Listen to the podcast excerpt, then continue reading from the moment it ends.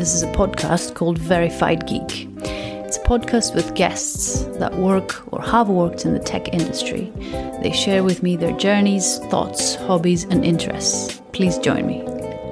In this week's podcast, I am talking to Danny, a talented games producer that has a lot of passion for the industry. Let's hear it. Hi, Danny. How are you? Hi, Dora. I'm good. How are you? How's your holidays? Yeah, pretty good, pretty good. Happy New Year. I didn't Happy say New. Year. Do you like my Christmas tree? Like a Christmas painting. Do you like my red and yellow and cream Yeah, background? that's it's very. good. Where are you right now? This is uh what my like my exact location or the area I'm living in. Yeah, the, like n- nor- nor- north of the UK. Where exactly? No, so I moved uh, back into my parents' place, and they live in the East Midlands. So this is Corby Ah, okay. at the moment. So this is it's like forty minutes from uh, Northampton, like forty minutes drive. So Right. yeah, kind of in a slap bang in the middle of nowhere. Right. How are you? How are you dealing with the whole pandemic thing? How are you finding it? Um, yeah, yeah, it's all right. No, well, it's it's been it's been weird because um, like I started the start of the pandemic working from home for a different company in the north of England, uh, Yeah. and did that for like six months or however long that took, and then I quit my job and I moved back to the East Midlands, back in with my family, and now working from home part time on my own stuff and part time for uh, another company. So yeah, it's been weird. It hasn't been ideal. But Right. but the, but the good thing, the the kind of weird cool thing was uh, when I was still up in the north, I uh, was living by myself. I had my own place, and a lot of people thought I was like, "Oh, you, you're by yourself in a pandemic. That must suck." And I was like, "No, it's kind of nice actually. I really like it." That's good. Yeah, yeah, yeah. I, I had I had the same. I, I mean, I was like that for the p- first couple of months, and then I was like, okay, now I need some people. uh, uh, so, what is your your current job title? So currently, I'm doing part-time work for an indie video game studio. Uh, I'm a part-time, two-day-a-week uh, producer, essentially. So producer slash project manager slash uh, production person in general. And like, it's a tiny team. It's like four people, and I just do part-time production for these four people. Uh, so I do that two days a week, and then kind of the rest of the time, I'm basically working on my own stuff. I've been doing a mixture of uh, trying to kind of brush up on my game design work and skills and portfolio as well as UX Nice. design and a bit of writing. So yeah, so technically my job title is unemployed with a bit of um, production in it as well. No, no, you're never unemployed when you're actually doing some work for yourself. I think, like you know, I don't know. Partially self-employed, I think. It's what I yeah, am. yeah. Even if you're not earning any money, it's still something like you're gaining something. I don't know. That's what I've. That's what. Yeah, I've, that's how I like to put it. That's how I like to tell people. So, um, we both worked together in our first job, didn't we? Interaction was your first job as well, right? Yes, I didn't know it was your first job. I thought you'd Yeah, yeah. been somewhere else beforehand. no, no, no. Oh, First dear. job. Uh, Uh, And what was your job title there? So I joined as a as, as an assistant producer for for the company. So I started. So it was summer 2012. I just graduated university like two months before, and then they had kind of like this open role at Interaction for. Originally, it was they had an open role for a new marketing assistant, and I applied saying, "Hey, I'm not interested in the marketing assistant job." But do you have anything in production? They were like, "Why did you get in touch about not wanting the job?" Uh, and they said, "But we'll keep your um, CV on file anyways. And I was like, cool, thank you. And then uh, and then an assistant producer uh, job came up and applied for it. I got it. I did like a one month internship and then went full time afterwards. Uh, and that was my first role in the industry.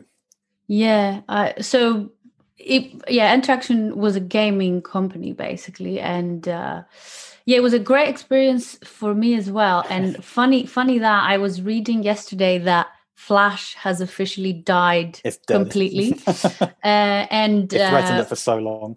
I remember that we that's what we were doing at Interaction. We were making games in Flash. Uh, and uh, yeah, I, I, I, I, don't know. I felt a bit weird when I read that it's like it's, It's like done. dead. No one will ever use it ever again. Uh, it was a good experience, and you we've learned a lot. Um, Oh yeah, totally. So I remember interaction. You basically had because it was a startup, right? Small company, few people, great experience, especially like the people were all amazing and we had a lot of fun. But you did you did a few jobs there, right? You were doing a bit of testing as well, right? Yeah, yeah, yeah. It wasn't. Uh, it, it, was kind of a weird experience, and I think a very weird one to, to to start in. I think it probably would have been fine for someone who was a bit more seasoned or had or already had experience at kind of other companies doing part of it, but I had zero experience. And producers at Interaction were one producers, so project management, looking after like kind of monitoring the teams and kind of doing task tracking and checking deliverables, tracking deliverables, that kind of stuff. But you're also basically a designer because you were the one to put together documentation, wireframes, um, and kind of like answering questions on, hey, when the player does this, what's this meant to happen next? You were the one who was meant to answer that. Um, and then you, we were also basically um, uh, client managers because we were also the ones who would talk to because for those who don't know about interaction, we apart from one or two projects, it was mostly making projects for clients. They would come to us with a game, or it would be a partnership thing where we could say, "Hey, you have a brand, and we can make a game. Uh, would you like to partner up?" Um, and so, and there'd always be a client, and we'd have to manage the client. So it was, you know, keeping them happy if they had questions, making sure that they knew what uh, was going on, and if and then you know, some were easier than others, and some would some would have major demands. They'd be like, no, change that thing, or we really want this, or this is a new thing that's part of our brand. So you need to add it into the game. And managing that and then managing the developers trying not yeah. to get massively annoyed at you for for for, for letting them know about all the changes. So so yeah, yeah, it, it was very weird. It, it gave it was probably good in a way because it gave me a lot of exposure to loads of different areas of yeah development uh, in a very short time. Uh, but yeah, it was a lot of you're essentially doing like three kinds of jobs at once. Yeah, and um, so it wasn't. You know, I, I remember that we were complaining a lot, but that's what programmers do. You know, they will never stop complaining. It's it's part of the job. That I think. Uh, but looking back at it now, I was like, I had so much time to code I didn't have to deal with the clients. I didn't talk to the clients. Like I didn't have to send direct messages to clients and stuff like that. It was kind of like a waterfall kind of style where you guys would produce a big document and we would just like go through the document and have question, uh, ask you questions uh, if if we needed to. Yeah. How like, but for for me, and I think a lot of my colleagues in, in the industry, going into agile was a was was a big difference uh, it it keeps the clients a lot happier. But for us, it's like oh, I don't really have that much time to code anymore. I'm like going into meetings, which is a great thing. Don't get me wrong. Our yeah. problem back then was that we we we didn't we were not involved in the meetings that that much so sometimes you guys would have to make decisions and they were the wrong decisions because we were not in the meetings that was our problem then our problem now is that we're way too involved in the business industry uh, in the business side and we don't have time to code. How how how how did you find it the whole experience of going into like scrums and um, writing user stories and all this stuff? How, how did you find it? So is that specifically at interaction or kind of uh, no no no like your whole journey because obviously most of the companies are using like agile and safe now yeah. and stuff uh, i mean yeah uh, so i mean with with so with enter, interaction because the weird thing about my my my career as it's been so far is that i kind of didn't really do proper agile or scrum until my most recent job right. because because again with again i'm just going to use interaction as a jumping off point because that's what it was. It you know there wasn't really a formal bit of education. It was mostly you're on the job and then whilst you're working the job everyone tells you how things are running. So right. i kind of started and it's like cool so we've got these three games and we have these 25 developers and we have these clients. So and you need to talk to the clients about this you need to talk to the uh, developers about this and the game needs to run a certain way or have these certain features by this date so that we can get paid essentially um, and i mean i kind of feel the same like looking back at interaction it's one of those classic things where if i knew now what I, if i knew then what i knew now or had an idea of how to do proper agile scrum, I would have been so much more organized back at Interaction. Like it would have been so much more of a breeze. I would have been like, yeah, this, you do that, you do that. I'll write up these 20 Jira tickets uh, and then I'll go call the client. It would have been way simpler. Um, but yeah, I mean, being being kind of thrown into the deep end, I wasn't comfortable writing user stories. I didn't know what was the um, kind of correct structure for a user story. I was like, what am I meant? What's how is it meant to yeah. look? It Um, seems so simple at first, right? And then you go into Yeah. it and you're like, oh, what do I do now? What do I write? Yeah. Well, I, or, you know, I, I think I like wrote up a whole bunch of them, and then I think you know uh, yourself, the other coders would start looking at them, and because we had a small office, like it'd be kind of like people shouting, "Danny, what does this mean?" Or like, "What, what do you mean by this?" I was like, "Oh, sorry, I thought it was clear." So yeah, it's not until other people start reading it where you're like, "Oh, okay, I was meant to like write it in a, in a more clear way." Um, so yeah, so in, in terms of the user story stuff, I, was never a fan of it. I got more used to it the more different jobs I took on and the more work I did. As for agile and Scrum, as for agile itself, I think it's like I said, uh, the, the majority of the industry uses it. I think that's just as a reaction, just because of the nature of what of the work we have to do, whether you have a client or not. So, yeah, because if you if you're working with clients, you know, very few of them will say, "Yeah, it's cool. I'll wait a year before I see Yeah. what you guys yeah. are up to." Like normally, they you know, Exactly. normally do sprints it's two weeks and the the ideal is after two weeks you have something visual to show or something to show them and they can say yes or no um, and even in my jobs where we where i didn't have an external client even just internally presenting it to you know our game directors or senior producers or whoever there's still that thing where agile really is the, the only option. Um, in terms of how in terms of the admin side of things like yourself having to spend more and more times in, in meetings i think the expectation on my side in my pre in my most recent jobs was that the producer is meant to be the person taking on that kind of weight? Like they'll go to a developer and say what do you need or what are the tasks need writing up? And then they and then the producer would do it hopefully leaving you know developers time to to be developing. Um so i don't know if that's the case. I don't know if in your workplace you have dedicated producers to do that or it's more of a case of you're having to run it yourself but it does vary quite No, a bit no. It, it depends on the project, really. Like we we work with different clients, and we basically do what the client wants. But uh, yeah, I, I find it a big difference from what I used to do before. Uh, I, I think in my head I had a lot more time to code, whereas now I'm not. Re- obviously, we're not writing the user stories, no, but we're actually we're we're helping we're helping the business analysts to to to write them.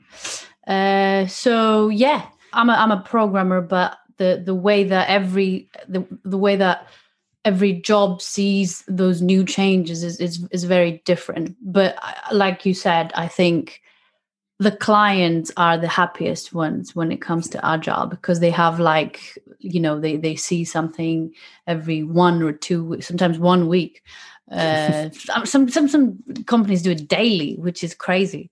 They do like daily thanks um yeah so yeah that that that's good to know so what what exactly did you study to to go and work in tech Uh, so my goal was to work uh, not necessarily s- specifically in tech, but uh, in in games, in game development. So I wanted to, as I kind of hinted at, was I wanted to, to go into game design.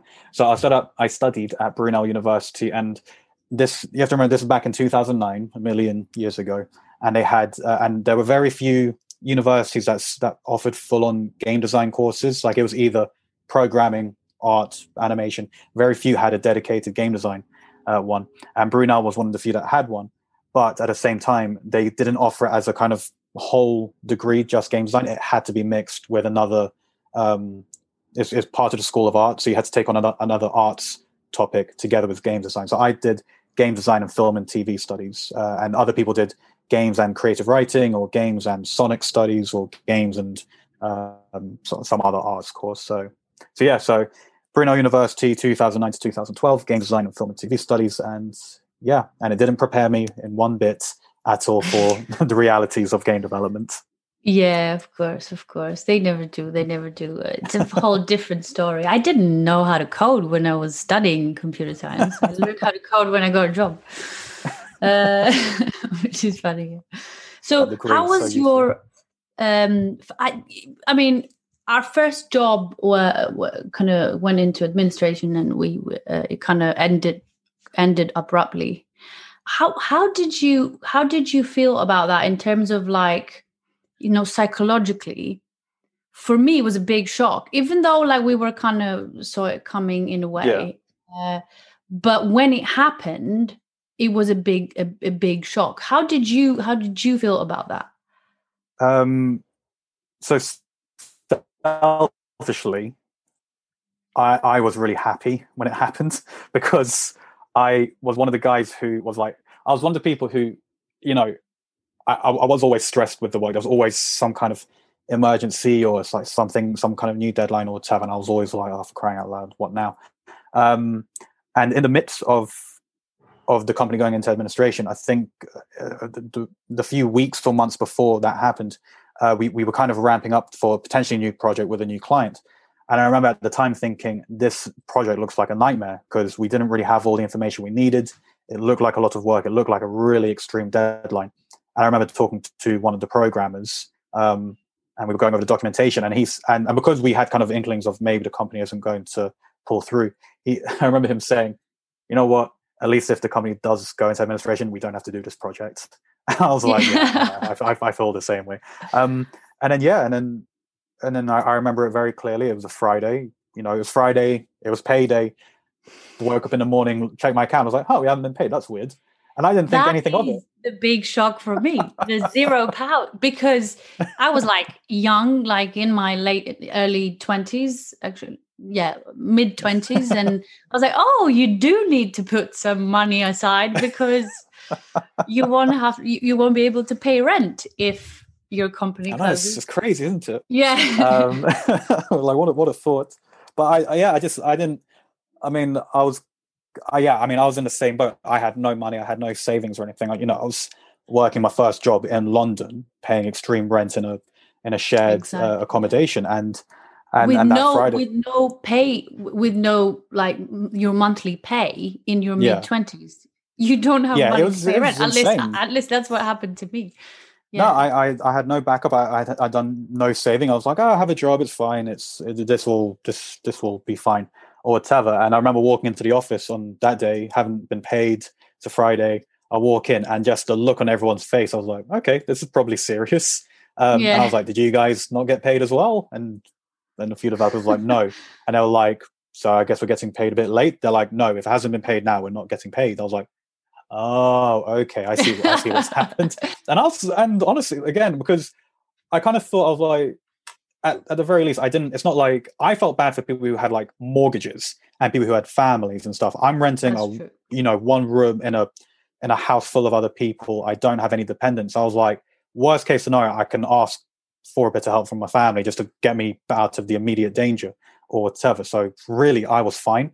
Um, and I was just relieved. I was like, oh, thank God we don't have to do that project. We don't have to talk to these clients anymore. I don't have to worry about all these reports, all that kind of stuff. That, that was just me in the short term. Obviously, long term, I was like, okay, this kind of sucks. Um, mm. But yeah, so I think, um, and also because I'd kind of been thinking about wanting to quit for a while, you know, I wasn't, yeah, you know, yeah, like I said, yeah. I was always stressed.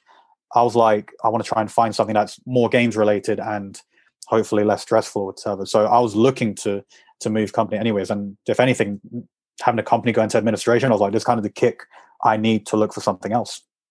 Right. That's good. So, and then um, going from London uh, to Madrid, how did you how did you decide to do that? And w- was your job title the same? Uh, were you doing the same job in Madrid, or and was it different? It was. Um, so the way it came about was I'd quit my job or, or the job before that in late uh, in like spring 2015 because again I'd, I'd done production work and I was burnt out and fed up with clients and all that kind of stuff. And I was like you know what? I'm done. I'm, I'm taking a break. So I took I took a year out and ended up doing kind of freelance work. I'm, I, it's kind of similar to what I'm doing now where it's like part-time production work and then trying to work on design stuff as well. So that's what I did for like a year. But I, I'd given myself a year's deadline of like, if I'm not going to make it, if I'm not going to make anything like a year or get anywhere significantly with design in a year, I'll I'll apply for another job. So it got to the end of my one year deadline, and I started looking for for uh, game production jobs again. Um, and then I discovered Gameloft, and it turned out they had. I was like, I knew that they were a mobile game developer, but I didn't realize how many office offices they had. Like when you went to their jobs page, it's just a map of the world, and they have like all the different offices like lined up there, and you just click on like where where you want to look at. Um, and so I just searched for production jobs, and they had like uh, they had three jobs. They had one in Madrid, one in Toronto, and I think the other one was in it might have been Romania or somewhere in Eastern Europe. And so I was all three, and I was like, because because I saw the games that they were making, they looked cool for mobile games. It was kind of like instead of like a match three game or something like that, it was like kind of console games being put onto mobile. Like that looks wicked. Um, and so I applied to all three roles that they had, and the one in Madrid is the one that uh, got in touch. And I went through a very long process for that. It was like five interviews or something for what was an associate producer role. So it was kind of similar to in terms of level of, of what I applied for when I first went to Interaction. Um, but this one uh, ended up kind of scaling up quite quickly because, uh, yes, I applied for an associate producer role. I got the job after you know six rounds of interviews. Moved to Madrid, started working, and I was working underneath a producer. But then I think like a month into me working, or a month and a half into me working, he quit and he just left. and um, right. and there and in Spain, uh, or at least at Gameloft, the uh, the notice period of two weeks, and he had like two weeks vacation left over. So he's like, okay, i have given him my notice. I'm going tomorrow. Bye, kind of thing. I was like, cool, all right. Um, and I asked the studio head, I was like, so he's leaving. Who's going to replace him? Like, who am I going to be supporting next? And they were like, no one. You're taking on on the the project now. And I was like, right. Um, and so, it was a very stressful project. were they Spanish? Did you have to speak Spanish or no? So so Gameloft itself is um is uh, is an international studio. Uh, they're, they're headquartered in Paris, um, and the requirement was like we're an international studio. You have to talk between the different studios, so everyone has to speak English. Um, so the the Madrid office was located in central Madrid, um, and it had like sixty. Oh no, no, sorry, like maybe like hundred uh, employees working at the Madrid office, um, and it was it was international. Like there was a vast mix of people um, but the majority were Spanish. And the funny thing was, on my first day, is, is uh, the office was uh, uh, across two floors, and on the sixth floor, they're giving me the tour, and they're showing me everyone who's international. This guy's from the UK, this guy's from Finland, this guy's from Canada, what's up? I'm like, oh, that's really cool. That's like really international. It's wicked. And they're like, okay, let's go downstairs now to where you're going to be working. And so I go downstairs to the fifth floor, and it's just all Spanish. It's just just loads of Spanish uh, people and just everyone's talking Spanish. I was like, right, okay. I was like, I don't speak Spanish, Spanish so I, I did learn Spanish. I learned enough Spanish to be able to tell strangers that I'm not good at speaking Spanish. So I could go up to a stranger in in Madrid, and the moment they start talking to me, I can say in, in decent Spanish, like, "Oh no, it's like I don't speak good Spanish. I'm sorry, uh, sorry, I'm English," kind of thing. And then they'll either say, oh, "Okay, never mind, no worries," or they, they try to be very helpful and they're like, no, no, no, your Spanish is amazing. Like, like you're saying it really well. And I was like, no, no, no, this is all I can say. I can't say anything else. Um, so yeah, so that was fun. Um, but yeah, so that's how I ended up in Madrid. Uh, just applied to that job and uh, to Gameloft. And and the thing is, I didn't actually stay at that job for too long because because the project I got put on was it was a mess. It was like a proper. Um, it, it didn't have an external client, but with Paris, as a HQ, they're kind of our client. Like they're the ones we have to constantly show builds to and give updates to, and they're the ones making like decisions about like, oh, we're going to change this. Oh, we're not happy with that anymore. Change everything, kind of thing. Um, so I was only at that job for like five, six months or something, um, okay. and then at some point I was like, I'm really fed up of this. I really can't carry on. Um, and so I reached out to an old boss of ours and I said, "Hey, I might be coming back to London uh, like a lot sooner than I thought. So if you have any work, please let me know." And he said, "You're in Madrid." I was like, "Yes." And he says, "Cool. We have an operation in Madrid, and I would like you to be part of that if you want to actually come okay. and uh, work for us." Yeah. So so that's how it happened. So I, I, was planning to be done with Madrid after like six months, um, but he offered up this production role at this uh, kind of uh, it's basically a mobile creative agency, and said you know, like it's like, yeah, you can take this on. You don't have to interview. The job's yours if you want to. I was like, all right. Um, and yeah, and so I ended up staying in Madrid for like another 18 months after that, just because uh, that job was a lot. It, it, had its own stresses, but it was way more manageable than what I was doing at Gameloft. Right. And what was your job title in the in the second job? so the funny thing with that title is that the title, I basically got told you can select your title. You're basically going to be the only production person, so you're going to be like the head of production essentially.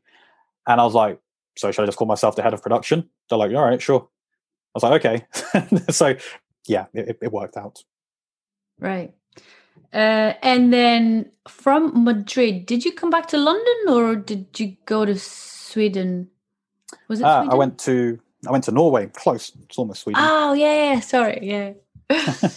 but yeah, no, uh, yeah. I went straight to I went straight to Norway uh, because I finished up my job in Madrid, and I was like, I've been in Madrid almost two years. I was kind of like, I I, I couldn't. There there were other game studios in Spain, but it wasn't really anything that I was super interested in. And the things that I w- was interested in, I they didn't have jobs or I didn't meet the requirements for the jobs. And so I started looking more around Europe. And I had this like my my mind was made up. I was like, I didn't want to go back to the UK. I enjoyed living like in another country. I was enjoying the experience of, you know, experiencing another culture, language, people, all that kind of stuff. And so I thought, let me try and see if there's anywhere else in Europe that I can maybe apply to. And I found uh, a company in Oslo called the, Fu- uh, the Future Group, and it looked super interesting because it was like um, we are a games company that work in uh, virtual reality, augmented reality. We make a mobile game. This mobile game is paired together with a TV show that we also produce, and we have this amazing office, you know, in the in the heart of the city. Um, and and yeah, and and they had a, a, production job going, and I was like, that looks amazing, and uh, and it, it felt like the exact opposite of Madrid, and you know, it was a much colder climate. It's a very different kind of culture, very different kind of um, way, like kind of like lifestyle, all that kind of stuff. And I was like, yeah, that's cool. That's going to be wicked. So that's that. That was the move I made. So um, yeah, I went straight from Madrid to Oslo, which was interesting, um, and it was cool, except for the fact that I had a run of bad luck, or I didn't do enough research or whatever. So I joined the company in like February 2018, and I think by the end of March 2018, they basically announced they were bankrupt. Yeah, I remember that. I remember you getting like brand new computers, all fancy stuff, and then and then taking it back. That that must well. Yeah, well, it was yeah, it was like end of March or, or, or around April or something. I mean, they didn't close down the whole company. Company, they basically the, the funny thing was it was like they they worked on all these different things like i said you know vr ar a tv show a mobile game but they also had all this kind of like like behind the scenes technology with how they used augmented reality and stuff. And so what they did was they ended up closing down like gaming and content and all that stuff, but they kept the technology with like a skeleton crew of people. And they've actually done quite well just with like selling that. So they've like sold like augmented reality like tech and content. So like loads of brands, um, like lo- quite a lot of big brands. So they managed to survive, but I'm happy for them, but it didn't quite work out for me. Was still friendly. That's good. Uh, yeah, so, um, and then you basically had to leave Norway and you you what did you do? You came back to London looking for a job or was it Manchester? What was it? Yeah, pretty much. So when I quit my job in Madrid, um, I'd, I'd, actually done a bit of saving and the cost of living in Madrid was relatively low. So I was kind of able to take a few months just to do whatever I wanted in Madrid. I didn't really uh, rush too much. Norway's uh, different. Oslo's different in that it's very expensive and it's not cheap to live there.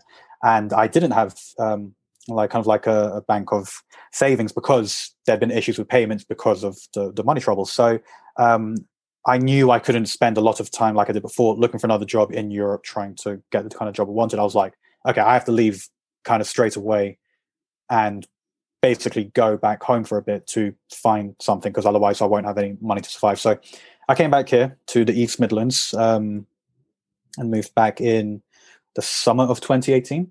And then I started looking for jobs, just the usual thing.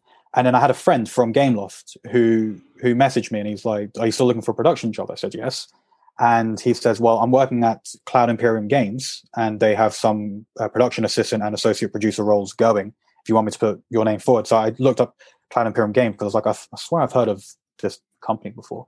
I couldn't figure it out. Uh, so I googled them. I was like, "Oh, they make Star Citizen. Oh, yeah, I've seen all the news about Star Citizen and this giant space MMO, and you know, the largest Kickstarter fund of all time. All that kind of stuff." I was like, "Cool, all right, sure." Um, so I put my name forward for that, and it interested me because it was going, with all due respect to the place I worked at before, it was going to be the first proper games place I worked at. It wasn't going to be apps. It wasn't going to be Facebook. It was was not like right. a mobile game. It was like here's a high end AAA PC only space action game kind of thing. Um, so yeah, so applied, went through the rounds of interviews, um, and then got it, and then started in July of 2018, and it ended up being the job I was at longest, which isn't saying much because it was only two years, but it, it was pretty long compared to all my previous places. Oh, wow, that's good. So what was sorry, what was your job title again when you so when you were... it was uh it was associate producer. Um um Cloud Imperium's a bit funny with the way I mean every games company does production jobs differently, but the way CIG does it is if production assistant is the most junior, then associate producer, producer, senior, and so on and so forth. So I applied for an associate producer position, and uh, the senior producer who interviewed me, she was like, "We like your we, we like your answers. You seem to have the right temperament and the right uh, approach to, to, dealing with uh, the kind of responsibilities of an associate producer. The problem is you haven't really worked on any kind of proper games of this scale." in your career. So we're a bit worried about making you associate producer to start with. So they put me down as a production assistant for the first six months as a kind of um, as part of like the probation uh, period. Um, right. So yeah, so for the first six months I was a production assistant, and then once my probation was up, um, got promoted to associate producer, um, and then I spent the next eighteen months as that. There, there, there was kind of an option to start looking to move on to the producer path and like start getting more responsibilities in that area. But by the time that came up, I was like, I know I don't want to stay in production, so I don't want to go on that path. So yeah. So what is the your your day to day life as a producer? What exactly like let's say you start a new game. What exactly what's the process of like of of starting a new game and putting it down on paper? Yeah. I mean, I've actually worked where we've started on a new game. so I can tell you what it was like at my most recent place where at CIG we um, because they have this open world MMO that's in alpha. What they do is that they do a, a month a, a release every three months, so every quarter. And so what we had was a quarterly development cycle. So every quarter was like you need to develop. At least with my teams, it was like these are the features you need to develop, and these are the deadlines for them. So uh, it was kind of it's almost kind of like a microcosm of game development. It's like here's a feature or here's a request or the expectation. Here's the design uh, develop it, release it, and then post launch support. So, in terms of that, the way the the, the producer role kind of is very day to day is kind of very dependent on what, what stage of development you're at. So, when we were like right at the start of uh, of a feature, it was mostly getting confirmation from the designers that you know they had a design in place and this is something that's been approved by all the people who need to give approval all the way up to the CEO. Um, and then my next job was essentially organizing meetings with all the other teams that this feature could essentially uh, could, could, could potentially impact. So if we were doing something like you know like uh, like melee combat, so our team was told make melee combat, and the designers came up with a design, and then we would have to be like, all right, what teams does this affect? And we're like, okay, well we need animation for the moving parts. We need character design to make sure that the character characters move properly. We need to talk to the sound team to get sound effects. We need to talk to visuals to get visual effects. All that kind of stuff for like twenty different teams. Um, so my job was essentially getting in touch with those teams, sorting out meetings with those teams, confirming the stuff that they needed, that they would need from us, and what we would need from them, and kind of confirming with their producers. Does this work in terms of a timeline? So it was like, hey, we need to do this by December. So we're starting on it in September, and we need the other teams to deliver their stuff by the end of November. And the other teams, a lot of the time, they'd be like, no, we don't have time. We've got four other features that we need to support instead, and they came first. I'm like, okay. Um, so once we've done that, then it's just the development period. So it's just two week sprints, constantly like checking in with the team every day. So, you know, morning scrums. Hey, what you up to? Anything you need help on? Anything that you're blocked on? Anything that you uh, need us to communicate to other teams about? Um, standard scrum stuff. So you know the, the sprint kickoff at the start a million scrums in between and then a sprint review at the end being like cool we did everything we wanted to do. Great let's move on to the next thing. Um, and then after that kind of towards the end of the development cycle for the feature it was mostly kind of like bug support and prioritization and triaging. So you know we have a, we have hard deadlines for this. It's like we need to release a patch by the end of this quarter. We can't really go too late with it. And we've still got like 200 bugs or whatever. But at the same time and you can't just have the entire development team just focusing on bugs because they're still working on stuff for the next yeah, patch exactly, as well. yeah. so it's like it's just a constant battle and a kind of constant um, discussion of hey is this bug fixed? No who can fix it? This person can they fix it now? No they're working on this feature. Okay so i'll make a call get that feature delayed by a day or two so we can fix this bug. Cool okay. And it's just that for weeks basically. Right. Um and then yeah, and then it gets to the end, it releases, and you have some post-launch support, and then you just go into the next quarter, and start again planning what's the next feature. What did what, if there was something we didn't deliver? Why not? And can we get into this feat into this patch and what would be needed? Um, and yeah, so so it's not exactly the same as you know coming with a game whole game from scratch and going through the development process of that. But I think it's very kind of reflective of that kind of what that would be like, but just on a much smaller scale. Right, right. That's good. That's pretty good. Very interesting. That's probably a massive information dump of the whole thing, but yeah. but and you also had uh, an interest in creating your own games, right? How how did that go? Yeah. So I mean, I still do, and it's still essentially the thing I want to do. But um, working the production jobs I had, a production. I don't know how how like relatable this is for depending on people, depending on what their jobs are with production, it was kind of like you didn't, at least for me, you couldn't like finish at 6 p.m. and then switch your brain to a different subject entirely. It was kind of like, all right, I finish at 6 p.m. and then I'll go home, do whatever. But I'm still thinking like, oh shit, yeah, we could have done this thing, or we could have done that thing, or I need to talk to this person tomorrow about this, or oh, this deadline's next, so I, I should write up something. So even though I always had an interest in working in games and might make, make my own games and stuff, uh, I never had the kind of like mental capacity energy after working nine hours a day to then be like, cool, now I'm going to work on my own game and start designing stuff and start coding stuff and start doing whatever.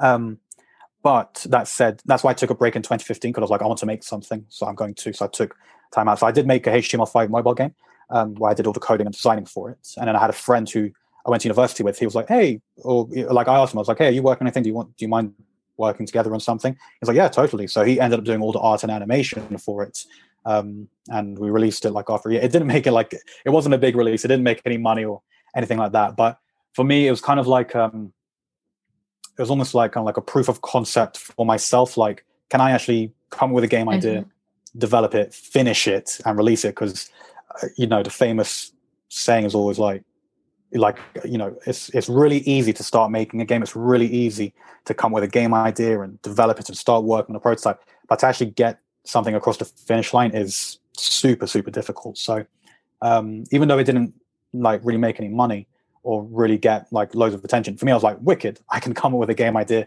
I can develop it. I can work with someone else. You know i can work with another person who's got a completely different discipline and set of skills to me and still come up with something where i'm like i'm super happy with it. He's super happy with it. We released it and it's you know on both of our portfolios now essentially. Um, so yeah so that that worked out quite well. And that's kind of similar to what I'm doing again now.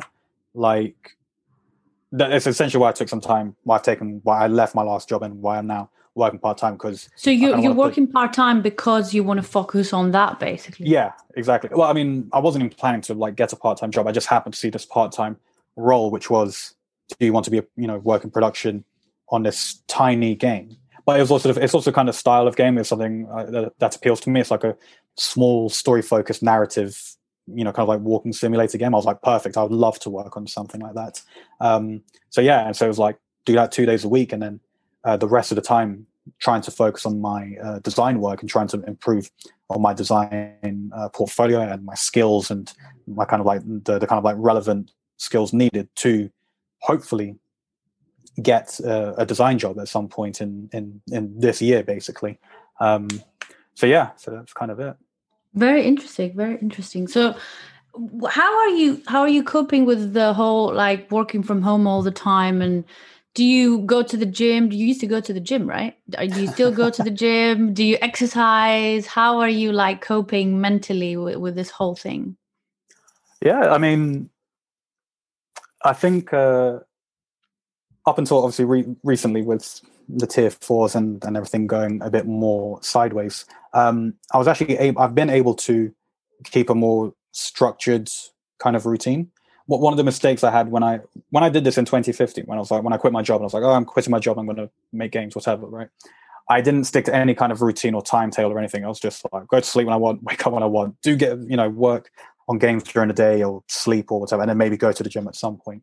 Uh, this time around, I'm because I because I've now worked with people who freelance and I've known people who freelance, and I've seen the importance of them keeping a rigid structure. Like, okay, you're freelance and you kind of make your, your own hours at the same time, it's like it's really important that you stick to to some kind of schedule.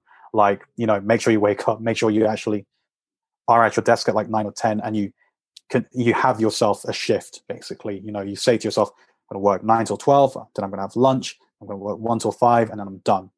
Because if you don't do that, not only do you kind of like completely lose all structure, but at least in my experience when I've done this in the past was I couldn't ever really relax. Like I couldn't really end the day and be like, "Cool, I'm not doing any work anymore." because I was like, well, I didn't do too much work during the day, so I should do some now. And then that impacted all the other stuff I wanted to do. Um, so the the the pandemic and and recently and you know the kind of like additional lockdowns and stuff, I haven't had to worry about it too much. It has because if anything, it means I can really just focus on work. I just stay indoors, focus on my work, and then once I'm out of work, yeah, go to the gym, go for a, for a walk, go for a run, anything like that. Um, so I think I'm doing okay. I I have a feeling I'm probably, I think I'm doing better than I probably am. I'm probably actually like really, I don't know, psychologically scarred by this for, for the next couple of years, just because of the lack of proper socializing with more people. Um, but no, I, th- I think I think it's been um, manageable so far. I mean, this is me making the assumption that things will be okay-ish in about three months' time. If it's not, then yeah, maybe I'll start to go. Hopefully, hopefully, yeah, yeah, I guess so. We'll see. We'll see. So, any uh, are you actually playing games or like when you're at home? Are you playing console games and stuff? Yeah, you are, right? Mm-hmm. Yeah, I think most of oh, my. I've got, I've got, I've got everything. I mean, you can't see the you can't see the setup, but yeah. Nice. Uh, most of my friends are actually. I have friends that are like used to play console games when they were younger, and then now they went back mm-hmm. to it, and they're like doing it properly, you know, like sleeping at five, six o'clock in the morning, waking up in three hours to work from home, and all this yeah, stuff. Work. Yeah, yeah. No, I mean, I'm, uh, yeah, I'm trying to. The, the weird thing is, I'm probably one of the few adults who's like, whose objectives is to play more video games. And the only reason for that is I'm trying to convince myself it's for research. I'm like, no, I, w- I want to be a designer. I need to get inspiration from all kinds of games. So, so yes, I'm playing more games, but I am also trying to actively look at games that I normally wouldn't play, like trying to, you know, if, if you if you want to make first person shooters or you're interested in first person shooters, you kind of can't just look at first person shooters. Or you're like, maybe you should look at an RTS or a platform or an RPG. Be like, oh, that would be, you know, some kind of different mechanic or whatever, and be like, oh, that would be really cool in a in an FPS or whatever. So yeah, so I'm still playing games, uh, and I've got my Nintendo Switch Ring Fit here somewhere that's helping me stay oh, wow. shape stuck at home. good. And um, so let's say you like if you had to give an advice to to someone like a younger person that wants to do to, to get involved into like game producing or game designing and stuff what what what's the advice you'd give them basically so i think so i'll, I'll split it into into two separate ones because just because they both require very, like production and design require very different um, basically skills or or portfolios or whatever. With design, um, and anyone who's kind of looking for advice on game design or whatever is will hate this advice because they'll probably have heard it from everyone else, which is essentially it's really good if you make games. if you, uh, it's very very it is relatively a lot easier now to make your own games relatively, you know, with relatively little code or you know making you know drawing everything yourself or whatever there's a million tutorials about every game engine under the sun now if i wanted to learn unity i can go onto youtube right now and be like you know unity tutorial number one and have some have like seven different people explain to me all that kind of stuff. So anyone who's looking to go into design, even if you're not big on coding, if you're not big on the technical side of things, it's still very useful to try and make your own prototypes, whether that's um, in a game engine, if it's something you know advanced like Unity or Unreal, or just going into raw C++ or whatever. But there is also the opportunity to just do pen and paper prototypes, like writing documentation, making your own um, kind of like board games are normally quite popular ways of showing off, you know, you know, design skill set and a way of thinking. Um, so yeah, so for design, it's just that. It's like whatever whatever way you're most comfortable with, whether it's coding in a game engine, writing up a design doc, making a pen and paper prototype. If you just have proof of work, that's usually a very good first step compared to, you know, just having a degree or yeah. something like that, or saying that you're really into games. Uh, for production, it's a bit weirder because I don't think there's at university you can say, "Oh, you've done a game design degree." I don't know if there's really a game production degree as as of yet. I, I know there's like project management courses and all that kind of stuff, but if you are someone who's into game, who's interested in games production, what is normally a good first step is doing is getting a certification. So right. as you said, like Agile Scrum, they're normally the ones that are most widely used in uh, the games industry or software development in general. You can get a Scrum certification relatively easy. So I did the course, and it's a two-day course. It's, it's mm-hmm. not like I, I forget exactly how much it is, but you can do a two-day course. You get you know all the information you need, and you can do do the test. And then as long as you pass the test, you're Scrum certified, which immediately makes you a lot more attractive as a candidate for potential games companies because uh, a lot of the time games companies will hire people who uh, in, internally um, from QA or something, but that's only because they know their internal process. If you want to come in from externally, you need to have shown some kind of you know production capability, which can be difficult when you're looking for your first job. If you haven't been able to prove it before, it's very difficult to say yes, I can do that job. So a certification is normally the best thing. And secondly, if you can't get a certification, the other option would be something like join something like a game jam or a small games team. If you've got friends or you know people who are, you can say that and be like, hey, I don't have official certification, but here's the game that got made. I was the person who was in charge of organization and um, management, all that kind of stuff. That is also, again, kind of like proof of concept that you can do the job. Right. That's good. That's very, very good advice. Perfect. well, thank you very much. We've been talking for like an hour or something. That's amazing. Uh, yeah. Jesus. Uh, so yeah, great, great advice and great journey. And uh, yeah, I mean, I I have only the best experience working with you. It was, and it was like my first job.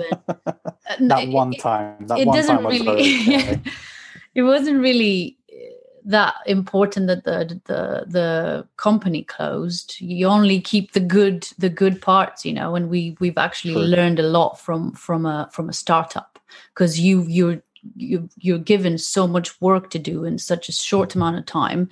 You probably hate it at that point because it's your first job you're not earning good money.